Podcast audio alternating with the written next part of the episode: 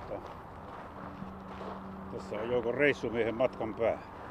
Aika sopivasti kuuluu myös tuo liikenteen melu Lahden tieltä Malmin hautausmaan haudalle, jossa lukee Rautavaara, Tapio, 8.3.1915 ja 25.9.79.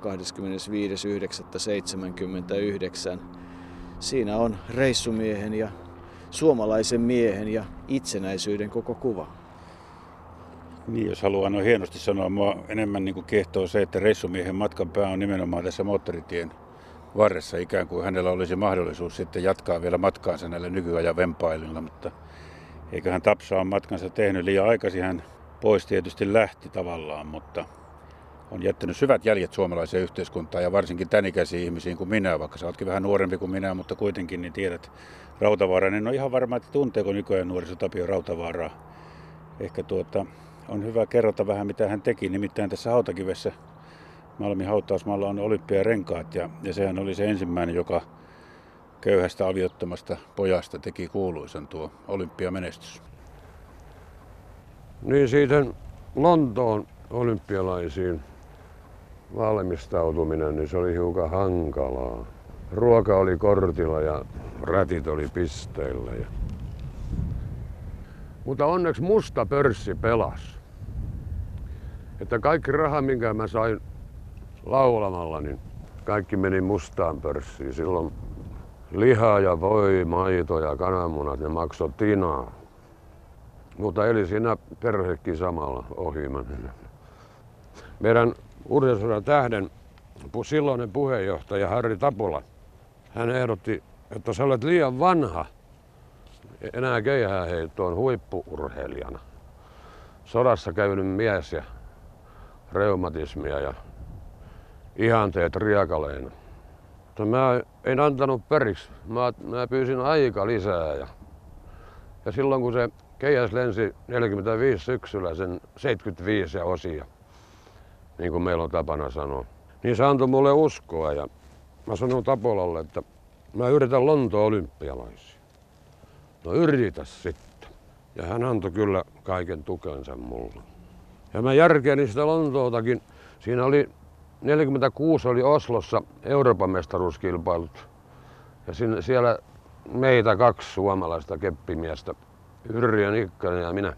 Mutta Atterval Ruotsista lensi sinne kolme tuntia aikaisemmin ja sivalsi yhden heiton pitemmälle kuin Yrjö Nikkanen. Ja niin Attervalli voitti, Yrjö Nikkanen oli toinen ja mä olin kolmas. No, ei se mitään. Se oli urheilua vaan. Mutta mä jatkoin vaan sitkeästi ja tuommoista 72 kolme metriä mä naputin sitten siinä välissä. Ja ennen kuin vuosi aikaisemmin, kun Lontoo oli, mä otin selvää, että mi- mitäs kellon aikaa silloin pitää tapahtua jotakin. Ja mä sain selville, että se on aamulla on karsinta kello 10 Lontoon aikaa. Ja samana päivänä iltapäivällä varsinainen kilpailu alkaa kello 14. Ja näin ollen mä rupesin OTK-myllyllä heittää semmoista kahden kilon lyijykuulaa sementtiseinään yhdeksännessä kerroksessa. Siellä oli tyhjää tilaa ja mun esimieheni tohtori Pulkki, maailmankuulu tiedemies, vitamiinimies. Ei hänestä paljon Suomessa tiedetä, mutta ulkomailla. Hän antoi mulle luvan kello kymmeneltä mennä sinne yhdeksänteen kerrokseen. Ja mä heittelin itteni hikeä siellä ja jumppasin ja menin sitten suihkuun ja sitten konttorin töihin. Ja sitten kello 14 sama homma. Sitten mä harjoittelin täällä iltasin. Mä olin jo aika iäkäs, 33-vuotias. Mä olin vanhin voittaja Lontoossa. Se oli 69-77. Ja eihän se tulos mikään ihmeellinen ollut minunkaan sen aikaisiin tuloksiini, mutta niin, tuomarit, sekin oli yksi historia. Ne oli suomalaisia puukeihäitä. Meillä oli taas, Suomessa oli tapana tästä narun yläpuolelta niin kuin puukolla rapsuttaa tämä puleraus pois, kun tämä on äärettömän liukasta. Mutta tuomarit kielsi. Mutta onneksi Soininikkäsellä oli pihkaa mukana ja se antoi mulle sitä ja tässä näkyy vielä Soininikkisen Pihka. Tämä on sama keihäs. Mä saan sen muistoksi. Mä kysyn tuomarilta, että souvenir, yes. Ja se jäi mun ainoaksi todelliseksi heitoksi ensimmäinen heitto. Ja mä tuumailin siinä, että jos tosta paikalta joku pidemmälle heittää, niin se on varmasti parempi. Oliko oikeastaan Tapio Rautavaara enemmän artisti, taiteilija, filmitähti, muusikko vai urheilija? Nyt sä kysyt multa ja mä yritän vastata. En tiedä, kyllähän oli niitä kaikkea. Että mäkin muistan silloin nuorena, kun, kun ensimmäisiä, ensimmäisiä kertoja Tapio Rautavaarasta sain oikeastaan tietää, niin kyllä periaatteessa – periaatteessa ei välttämättä tullut urheilun kautta. Että tuo olympiavoitto ei ollut se, vaan hän oli silloin jo aika tunnettu laulaja. Ja, ja sitten kun tehtiin näitä elokuviakin tuo olympiavoiton siivittämänä, niin, niin kaiken mystisin tähän minulle oli pitkään se, että hän oli myös jousiammuna joukkueen maailmanmestari kymmenen vuotta tuo olympiavoiton jälkeen. Lontoossahan tuo olympiavoitto tuli vuonna 1948 elokuussa, olikohan neljäs päivä.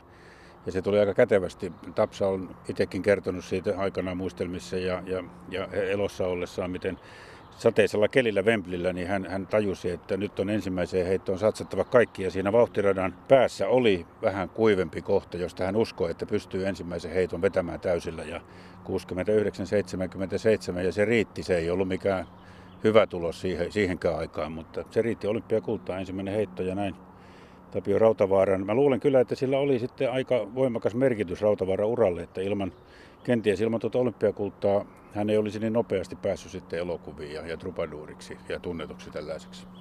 Vaikka jo itse asiassa Lontoossa joukkuekavereitaan kovasti viihdytti laulamalla ja tunnelma ei ollut sodan jälkeen paras siellä TULn ja SVULn urheilijoiden välit ei ollut parhaat ja tuo heitto itse asiassa kun vauhtirata oli nurmesta irti otettua, eli multa pohja, joka oli yrätty ja tosi pehmeä. Ja Rautavaara todella kertoi, että pari metriä sen päästä löytyi paikka. Kukaan muu ei oivaltanut sitä ja ensimmäinen heitto oli huono.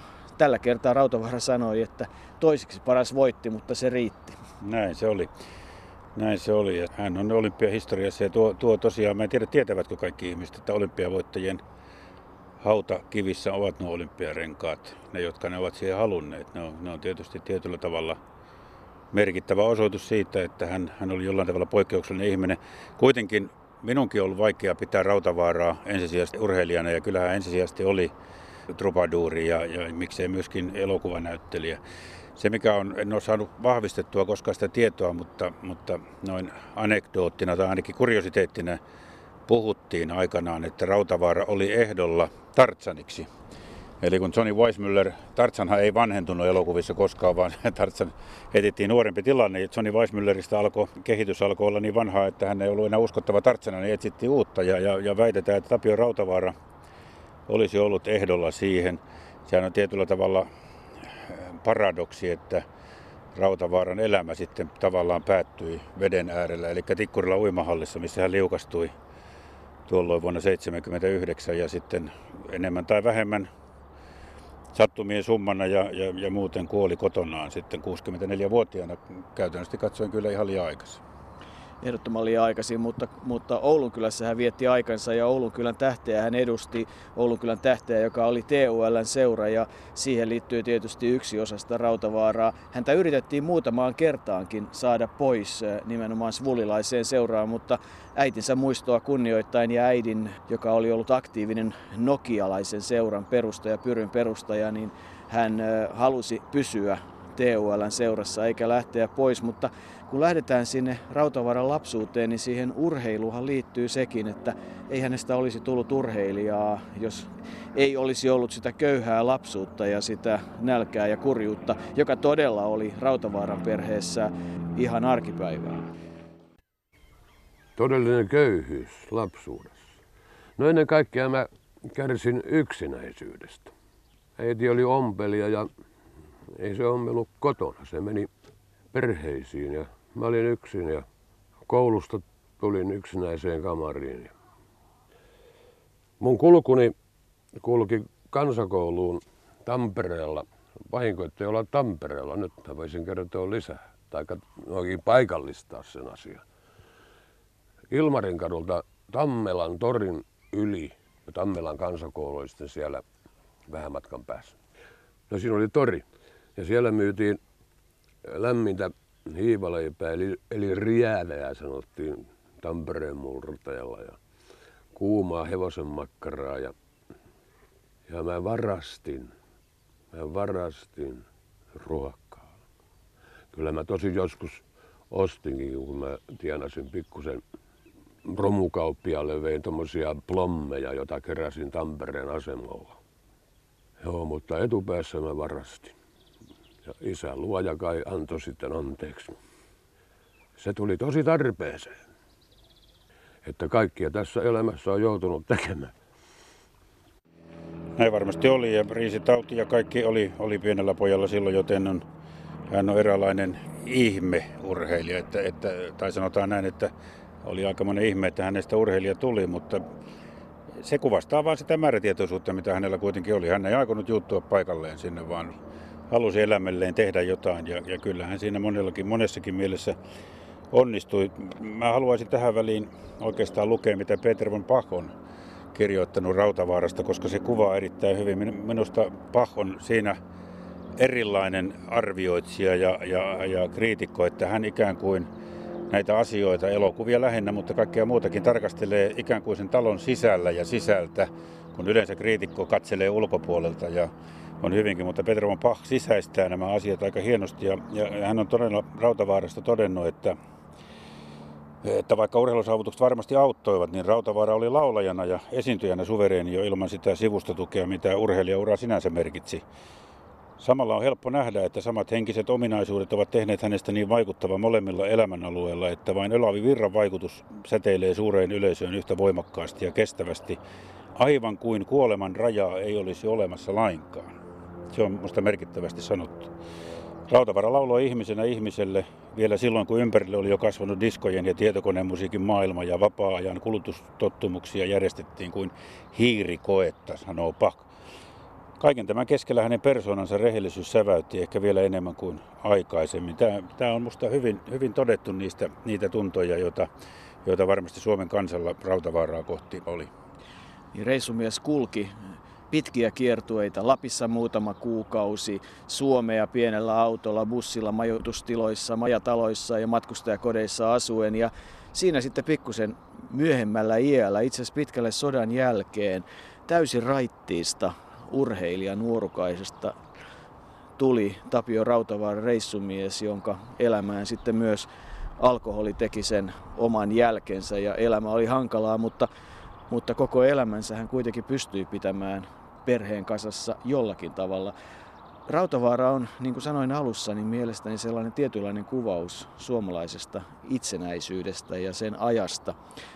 Köyhyydestä lähtenyt vasemmistolainen nälkää, itse asiassa jopa lasten kotiin. Ja sitten se sota-aika, jonka Rautavaara koki ja joka vei häneltä sen parhaan urheiluajan. Itse asiassa 43 Rautavaara heitti yli 80 metriä ja olisi ehkä ollut Helsingin ja sitten 44 Tokion olympiakisoissa parhaimmillaan, mutta 48 sen verran tahtoa miehellä 193 senttisessä varressa oli, että hän pystyi tulemaan ja sota jätti kyllä jälkensä kaikkiin suomalaisiin, eikö niin? Totta kai jätti ja, ja toivottavasti tuo jälki säilyy myös nykypolville. Onhan se merkittävä asia meidän, meidän kehityksessämme, koko kansakunnan kehityksessä. Että nyt kun satavuotisjuhlia, itsenäisyysjuhlia kohti mennään, niin mä luulen, että Rautavaarallakin tulee olemaan merkittävä osuus siinä vaiheessa, kun puhutaan siitä, mitä, miten Suomesta on tullut tällainen Suomi kuin tällä hetkellä on. Ensimmäisen viinarypin mä sodassa Stalinin kanavalla, 28-vuotiaana. Ensimmäinen tupakkakin tuli, tuli siellä viinaryppi tuli tuosta Mannerheimin mielialan viinoista. Kesäkuun neljäs päivä. Ja Karhumäessä sitten mä, sinne perustettiin Maaselän radio. Sinne Äänisjärven pohjoispäähän. Mutta sieltä meidän ohjelma meni rintamalla. Ja siellä mä lauleskelin ja luin jännäriä pojille, mikrofoneja ja kaikkea muuta. Kotirintamalta tuli taiteilijoita sinne ja sitten armeijan viihdytyskiertueita tuli sinne niitä kutsuttiin meidän radioon sitten esiintymään. Ja sitten kun armeija purkautui, kun saatiin päihimme, tai tultiin toiseksi, niin rintamamiehet sitten meni eri haaroille kotiansa. Ja ne kertoi, että siellä oli semmoinen tapsa, joka laulaa ja pulputtaa. Ja näin se esiintyjän maine sitten sai niin kuin semmoista hiljasta pohjaa. Rautavaara, kun puhuit tuosta alkoholista, niin Rautavaarasta on lukemattomia juttuja, tokaisuja. Väitetään, että hän alkossa saattoi sanoa jollekin myyjälle, nuorelle tytölle, että paas laittaen pari algerialaista, että jaksaa hymyillä. Eli hänen, se kyllä kuvastaa sitä, että jos jossain vaiheessa hänenkin oli vaikea hymyillä, elää ilman tuota alkoholin tuomaa teennäistä, sinänsä teennäistä apua. Rautavaara on sanonut myös jostain taulusta, mikä hänellä oli, että tuon taulun minä sain Pariisista, tuon taas yksi kaveri maalasi. Siinä on toinen puoli kasvoista mustana, sillä sellaisiahan me ihmiset ollaan, vain puolet meistä tulee näkyville. Se kuvastaa hyvin tuota Tapsan ajatusmaailmaa. Se, se varmasti kulki, en, en ole ainoastaan kerran elämässäni sain hänet nähdä helsinkiläisessä ravintolassa 70-luvun puolivälissä kun hän siellä kitara, Rautavaara ei ollut mikään hävi kitaristi, mutta tuota, hän kuitenkin pystyi säästämään omat laulunsa. Ja tuota, se varmasti tuo, tuo, mitä äsken sanoin, niin kuvasti sitä Rautavaaran ailahtelua. Sitä mentiin niin kuin äärimmäisyyksistä toisiin, mutta kaiken kaikkiaan vielä siteeraisin tuota Peter von Pachia tässä, tässä siitä, minkälainen Rautavaara oli. Eli mielen, mielen rauha ja epäily, tieto ihmisten ristiriidoista ja suvaitsevaisuus. Ei vivahteeton optimisti, vaan hienoisen surumielen sävyttämä toivo. Nämä olivat Tapio Rautavaaran ominaisuuksia kansakunnan seremoniamestarina. Ja voi olla palaamatta tuohon, mitä sanoit, nimittäin Rautavaara muistellessaan sitä kiertueaikaa totesi, että liikkeelle seuraavaan paikkaan, jossa piti olla hauska, jaksaa olla hauska kaikki mahdollisin keinoin. Ja sitten taas keikan jälkeen piti tyhjentää aivot, jotta jaksoi lähteä seuraavana päivänä olemaan hauska, koska hauskuus ja iloliiteriä sitä suurin piirtein kaivattiin, niin kuin hän sanoi. Ja tuohon ravintolaankin liittyy se, että juuri näin Rautavaara eri, kun hän ravintolassa yritti sitä suruaan viedä pois Munkkiniemessä, niin kaikki hänet tunsivat ja kaikki häntä moikkasivat ja kaikille hän hymyili ja sanoi ystävällisen sanan tai ainakin antoi hymyn väsynyt vanha mies jo siinä vaiheessa. Rautavaara urheiluuraan todella liittyy se keihääheiton sekä olympiakulta että EM-mitalit, mutta liittyy siihen myös sitä suomalaista urheilupolitiikkaa, nimittäin Rautavaara on myös työväen olympiakisojen moninkertainen kävijä ja armeijassa ollessaan Rautavaara haki lomaa päästäkseen näihin kilpailuihin. Lomaanomus meni alikersantille ei puoltoa, vääpelille ei puoltoa, komppanian päällikölle ei puoltoa, pataljonan komentajalle ei puoltoa ja siitä eteenpäin aina puolustusvoiman komentajalle saakka, joka puolsi sitä ja Rautavaara pääsi lähtemään, mutta kyllä suhtautuminen työväen urheiluliiton urheilijoihin oli aika rajua. Ja Rautavaara monessa paikassa muistelee, että oikeastaan ainoa suuri urheilujohtaja oli Urho Kekkonen, joka näki tiettyä realismia, mutta mikä yhdistää sitten Paavo Nurmea ja Tapio Rautavaaraa? Joo, en nyt, ei nyt heti tuu mieleen, kun seisotaan tässä kauniina kesäaamuna aamupäivällä ja tuo moottoritien ääni tuolla tulee. Ja nyt kysyit niin pahan, että en ollut ollenkaan valmistautunut tämmöiseen urheiluhommaan. Nimittäin kun päätettiin, että nyt tullaan tänne Rautavaaran päätepysäkille, niin, niin päässä on soinut lähes vuorokauden koko ajan Rautavaaran laulu ja Kulkuria Joutsen etunenässä, joka on yksi, yksi kauneimpia ja minun, minun aina erittäin, erittäinkin syvästi uponut laulu, mutta tietysti kaikki päivänsä teet ja menninkäiset ja, ja lastenlaulu Sininen uni. Se on, se on aika, aika kiva ilmiö, miten sitä niin kuin orientoituu siihen maailmaan, mitä jostain ihmistä tietää, kun lähtee ikään kuin häntä kuitenkin tapaamaan. Haluatko kuulla vastauksen kysymykseen? No, no, se olisi varmaan paikallaan. Vastaus ei nimittäin ole se, että Paavo Nurmi, jonka haudalla myös vieraillaan, jossa ei ole olympiarenkaita ja Rautavaaran haudalla ne on, sinne sukuni on halunnut, vaan se on se, että Paavo Nurmion sanoi aikanaan Rautavaaralle sen, että Suomessa on kaksi urheilijaa, jotka ovat oikealla tavalla ammattilaisia ja ymmärtäneet hyödyntää urheilun. Paavo Nurmi kaikkien amatööritaisteluiden jälkeen sekä Tapio Rautavaara, joka kilpailessaan esiintyi aina kilpailujen yhteydessä ja ei voinut amatöörinä saada kilpailemisesta palkkaa, mutta sai tietysti esiintymisestä palkkaa ja elätti näin itsensä. Tapio Rautavaarahan oli sitten myös hautaamassa Paavo Nurmea, sekään ei ollut se yhtäläisyys. Sitten Rautavaarasta todella tuli jousiampuja ja hän halusi löytää jotain sellaista keihäänheiton jälkeen, joka, joka vaatisi keskittymistä ja pitäisi ajatukset jossain muualla. Kun kerran urheilija, niin aina urheilija. Kun mä tulin tänne vuonna 1958 keväällä, niin kun tuolta mökin ikkunasta katselin tänne merelle, niin merta ei näkynyt. Oli niin paljon puita tässä. Niin mä otin pokasahan kouraan ja rupesin painamaan. Pokasahalla tein halko, halkoja ja, ja oksat kannon tonne mökin toiselle puolelle. Se on semmoinen niin sanottu pieni sulkapallokenttä. Niin se oli, oksakasa oli yhtä suuri korkea kuin toi mökki tuolla. Ja, joo, ja pokasahalla vaan. Mutta se oli se juju. Kun mä otin sitten jousen kouraani, niin se ei vapissu yhtään.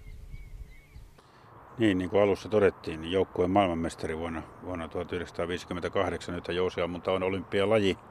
Jos Tapsa eläisi vähän erilaisessa ajanjaksossa, niin varmasti, varmasti jousiammunta olisi hänelle entistä tärkeämpi, uskoisin näin. Ei voida ihan sivuttaa ehkä, ehkä näitä, minäkin puhun Tapsasta, mutta, mutta se just kuvastaa sitä suhtautumista, että, että Tapio Rautavaara, vaikka, vaikka ei ole sinun kauppoja tehty, niin hän oli kuitenkin koko kansan Tapsa ja minun mielestäni siihen on jokaisella oikeus puhutella häntä Tapsaksi näin vieläkin muistellessa, mutta tuota, tämä elokuvaura, josta edelleen tai vielä kerran siteeraan Peterman Pachia, koska hän on tästä aika hyvin minusta kiteyttänyt tämän elokuvauraan. Eli Rautavaara oli aikansa tavan mukaan väistämättömyys filmitähti, näin voidaan sanoa. Mutta hänen parikymmentä elokuvansa eivät ole kovin vakuuttavia muuten kuin epäsuorasti tai välähdyksinä. Pahin mukaan hänet pantiin näyttelemään sen sijaan, että kuten suuressa maailmassa olisi ymmärretty, että paras esiintyjä olisi ollut hän itse omana minänään, johon perustui muun muassa Gary Cooperin tai John Waynein esittämä tähteys tai, tai luoma tähteys. He olivat, he olivat Gary Coopereita ja John Wayneia, että Rapio Rautavaara olisi pitänyt Tapio Rautavaara eikä joku muu hahmo. Näin Peteri mun pahja, kun, kun niitä Rautavaara-elokuvia katsoo, niin, niin kyllähän tilanne varmasti vähän tämän suuntaan oli.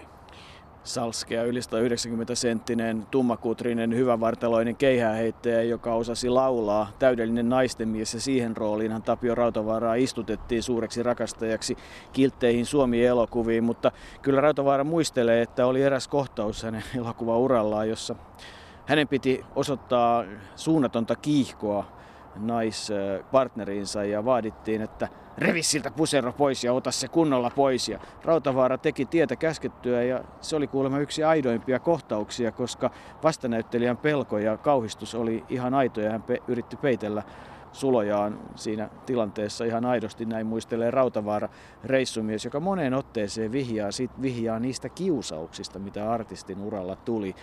Viina ja selkään taputtajat ja reiden hiplaajat olivat hänen mielestään vaikeita, mutta hän ei koskaan väitti kaikin keinoin pystyvänsä näitä kiusauksia vastaan taistelemaan. Niin, Suomessa on semmoinen sanonta, aika epävirallinen tosin, että ei niin mitätöntä hommoa, ettei se viinajuontia haittaisi. Että jos sen kääntää rautavaran kohdalla, niin kuitenkin hänellä oli tämä laulaminen, joka, joka auttoi sitten eteenpäin, vaikka, vaikka tuo loppu olikin tietyllä tavalla traaginen onnettomuus siellä uimahallissa ja, ja siitä sitten seurasi aivoverenvuoto ja kuolema kotona myöhemmin, mutta ei se niin traaginen ollut kuin esimerkiksi Olavi Virralla, koska Olavi Virta ja Tapio Rautavaara, he ovat kaksi tällaista suomalaista kevyen musiikin ikonia, jo, jo, joihin yhä edelleen palataan ja joista yhä edelleen puhutaan, niin Virran vei se alkoholi sitten aivan, aivan loppuun asti. En tiedä, miten Tapsa olisi käynyt, mutta uskon, että kyllä, kyllä hänelle tuo laulaminen oli kuitenkin sen verran tarpeellinen homma, että se, että se tuota auttoi, auttoi eteenpäin. Tapsa on itse sanonut siitä, kun tietysti aina puhutaan siitä, mikä on urheilua ja mikä on kulttuuria. Kaikkihan on kulttuuria maanviljelyksestä lähtien, siitähän tuo sana on alkanutkin ja urheilu on yksi kulttuuriosa, mutta Tapsa itse on sanonut, kun puhuttiin hänen laulamisestaan, niin että ei tämä mitään kulttuuria ole, vaan leivän repimistä. Sitä se juuri oli nimittäin Tapio Rautavaara, joka joutui työttömyystöihin, kiviä on hakattu. Hän oli metsätöissä ja sitten oli se armeija-aika ja kaivoi välillä kaivoja. Sekin oli vain kesähommaa. Pääsi Porvooseen Matti Järvisen avustuksella, keihäheittäjä suuruuden avustuksella Kerkkooseen urheiluvälinetehtaaseen ja ehti tehdä yhtä sun toista ja oli sitten OTKlla töissä. Olisi saanut varastopäällikönkin paikan loppujen lopuksi, teki sitten varastotöitä päätti kuitenkin lähteä artistiksi. Hän ei ollut koskaan rikas. Hän oli olympiavoittaja, hän oli Suomen ehkä nimekkäimpiä esiintyjiä. Hän joutui hankkimaan sillä eläntonsa. Siinä maailma on muuttunut. Niin monen hitin mies kuin Tapio Rautavaara 2000-luvun Suomessa ei olisi köyhä mies. Ei varmasti olisi, mutta mä luulen, että, että Tapio Rautavaara kuuluu niihin ihmisiin, jotka, jotka ovat ymmärtäneet, että miten ainutlaatuista tässä maailmassa oleminen, jo syntyminen tänne on. Se on, se on ihan hirvittävien sattumien summa. Ajattelen nyt, kun miljoonien siittiöiden joukosta niin juuri sinä kerkeet ensimmäisenä sinne, missä kehitys alkaa. Ja, ja hän tiesi, hän nautti tästä elämästä ja hän varmasti ajatteli, ei ehkä näillä sanoilla, mutta että ei kääriliinassa ei ole taskuja. Hän ei, hän ei halunnut kasata sitä rahaa. Tietysti osa merkitys oli sillä, että alkoholi oli sen verran läheinen, että se, se varmasti vie, vie, vei rahaa, mutta en usko, että Tapsa olisi sillä tavalla koskaan määrätietoisesti halunnut kerätä omaisuutta. Kyllä hänen omaisuutensa oli, olivat ne laulut ja, ja se, mitä hän pystyy Suomen kansalle välittämään harjan nostajaisissa ja nimenomaan tavallisen, tavallisen porukan piirissä. Sitä, sitä hän halusi. Niin kuin Meksikon pikajuna. Se on vanha vitsi, kun mä kerron Helisma. Armoton teksti. Kaikkein vaikeinta oli repellä siinä laulussa se sävel. Se hoksasi yhtäkkiä. Idän pikajuna.